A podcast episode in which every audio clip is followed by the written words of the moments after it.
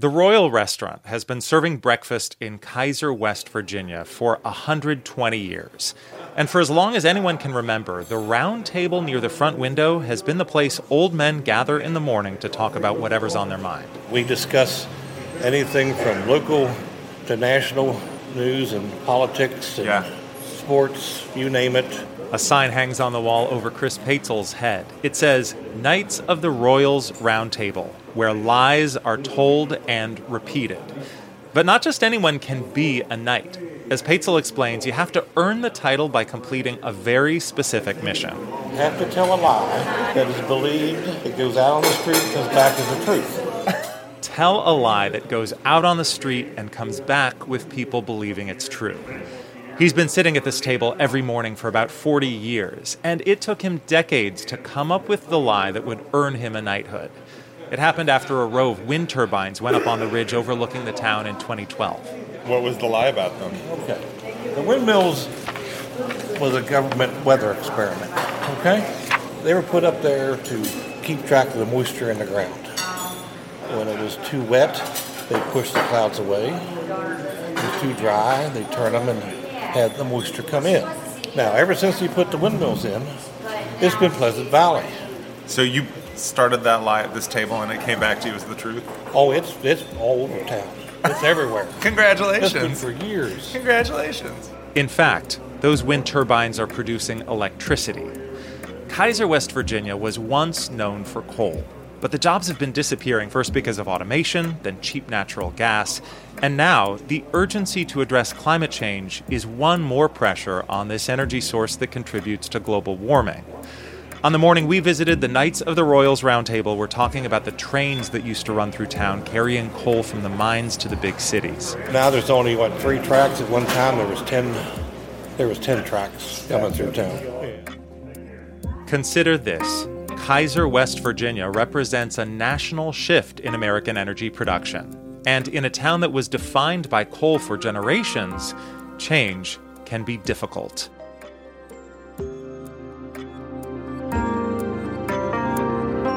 From NPR, I'm Ari Shapiro. It's Wednesday, February 21st. This message comes from NPR sponsor, the Capital One Venture X Card. Earn unlimited 2x miles on everything you buy. Plus, get access to a $300 annual credit for bookings through Capital One Travel. What's in your wallet? Terms apply. Details at CapitalOne.com. This message comes from NPR sponsor Stearns and Foster. To Stearns and Foster, your comfort is their everything. So they've made a mattress that's irresistible inside and out. Every Stearns and Foster mattress is handcrafted. Every stitch, every layer uses the finest materials, like indulgent memory foam and ultra-conforming IntelliCoils for the coziness you want with the support you need. Timeless quality for your most comfortable sleep. Stearns and Foster, what comfort should be. More at stearnsandfoster.com. Support for this podcast and the following message come from Integrative Therapeutics, with vitamins and supplements previously available only through practitioners, including Cortisol Manager. Unlock your best self with clinician curated supplements from Integrative Therapeutics, now on Amazon.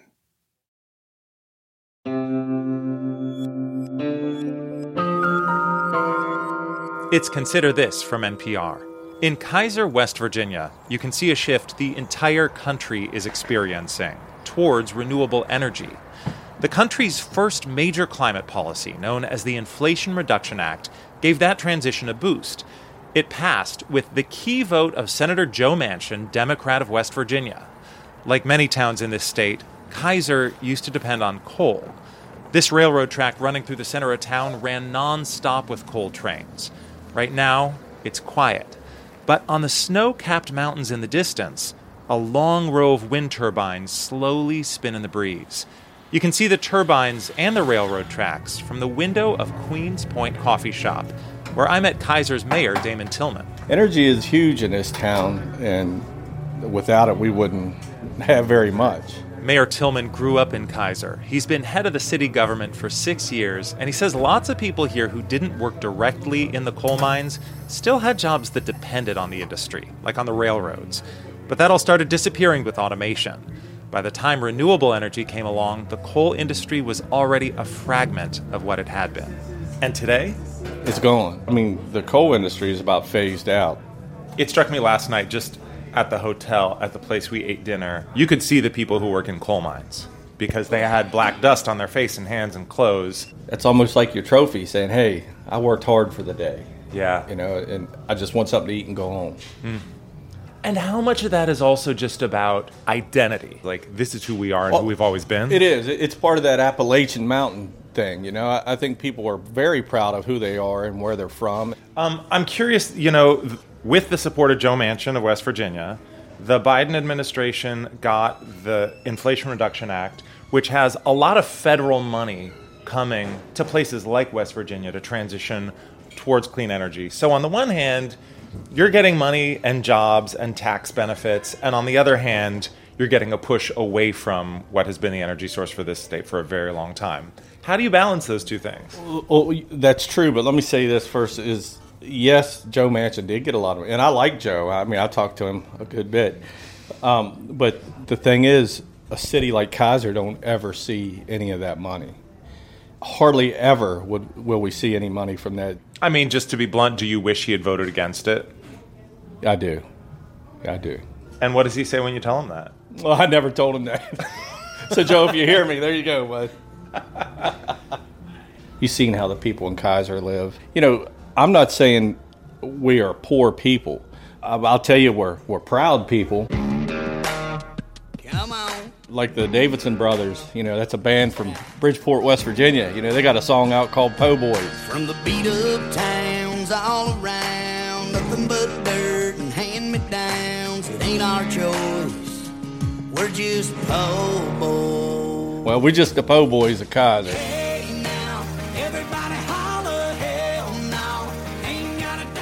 We requested an interview with Senator Manchin, who has announced his retirement. He declined to talk to us.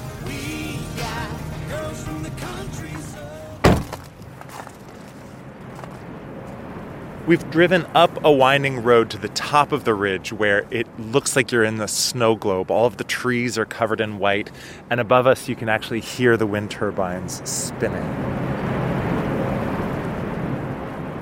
My whole family worked in coal. Doug Vance is a manager on this wind farm, and he represents the energy shift that the entire country is experiencing right now away from carbon emitting fossil fuels that have caused climate change towards renewable energy that can slow global warming. I was in the fuel preparation plant, and that's where I worked for quite a number of years before transitioning into wind in 2008.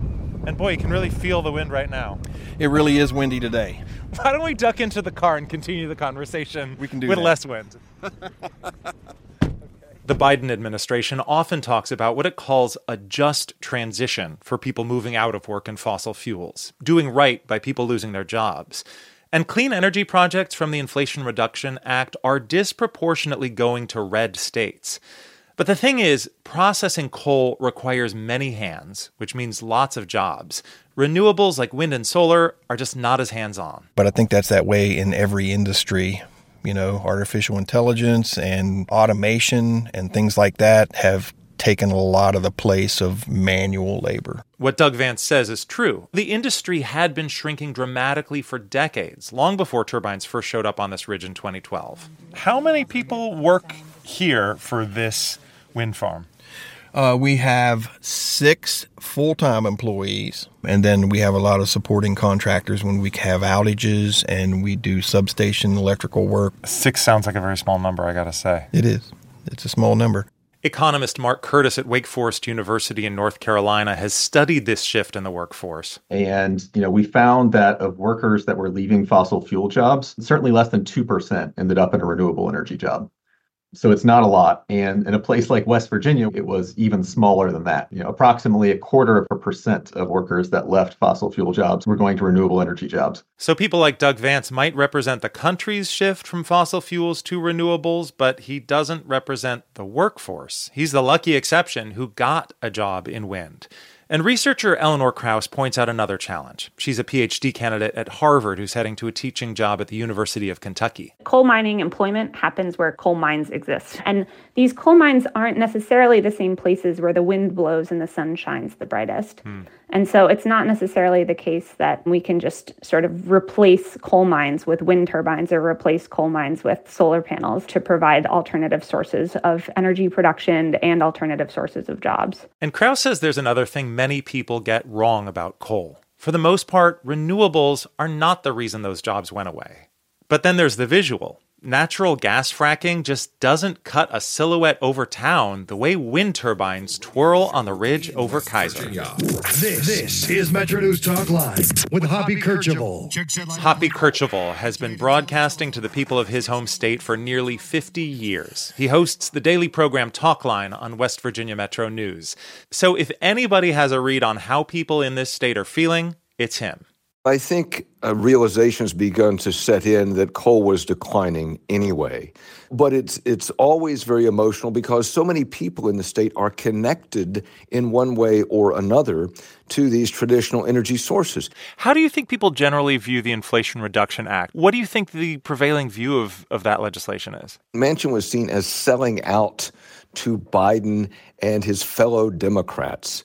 And politically, that hurt him. Hmm. But at the same time, the practical aspect is there's all this green energy money that's coming to West Virginia, and the last two years has seen uh, more economic development announcements than I can remember in this state. So, on one hand, you have political leaders and others and community leaders who are more than willing to be at the groundbreaking and the ribbon cutting, but at the same time, politically denounce or be critical of the Inflation Reduction Act, that is the paradox of that.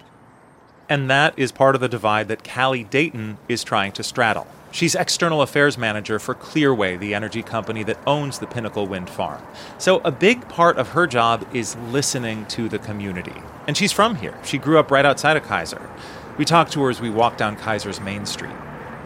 There's concerns sometimes, obviously, about safety, you know, view shed, things of that nature, but. You said view shed. That's like yes. looking at the horizon and seeing yes. the turbines. Uh huh, yeah. So for me, they're really interesting. I don't remember really life without those turbines up on the mountain. Mm-hmm. Um, and they just, I think, serve as a testament to our efforts in the community. We've made a huge effort to make sure that people understand what's in their backyard Further down Main Street, Sheila Wagoner is about to climb into her car. Her father used to be a railroad engineer moving coal. She's 71, grew up in Keyser, and she misses the way things used to be. I really don't care for those windmills. Why not? I guess I wasn't brought up with that kind of society. Like 50 of them together, who likes all that? I mean, if you had one here and there staggered out, it wouldn't be so bad. So. so, what do you think when you look up and see that? Oh, my. Just then, a train horn sounds, and it's a rare sight cars full of coal. As we watch them rumble by, Sheila Wagoner gets a little emotional. Does that remind you of the old times seeing those coal cars roll by? Yeah, those memories are good memories. My dad passed at 64, but it was from working hard. The science on this transition is clear. If humans hope to avoid the most catastrophic impacts of climate change, we have to switch tracks quickly from carbon emitting fossil fuels that warm the planet to renewable energy like wind and solar. But even among people in West Virginia who support wind projects, it's hard to find anyone who talks about it in the context of global warming. One exception Josh Bose. I was born on Earth Day, and so since I was a kid, every birthday it was always at least some essence of Earth Day theme. He decided to change careers from contracting and construction, and now at age 31, he's in his last semester of a two year program at Eastern West Virginia Community and Technical College. He's learning to be a wind turbine technician. I, I want to stay here and I want to see our state move forward. His classmates take a less idealistic approach. So does his teacher, Isaiah Smith, who was just turning 23 on the day we visited. I guess the best way I can put it is my feelings don't mattered that much.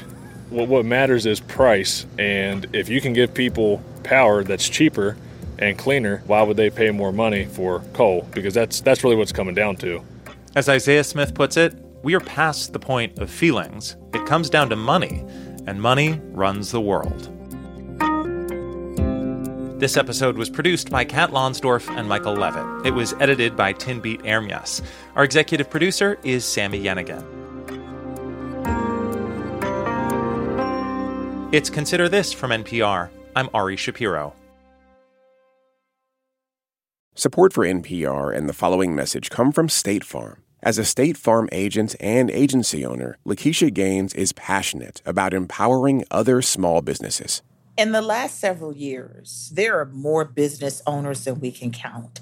Businesses are opening up quite frequently.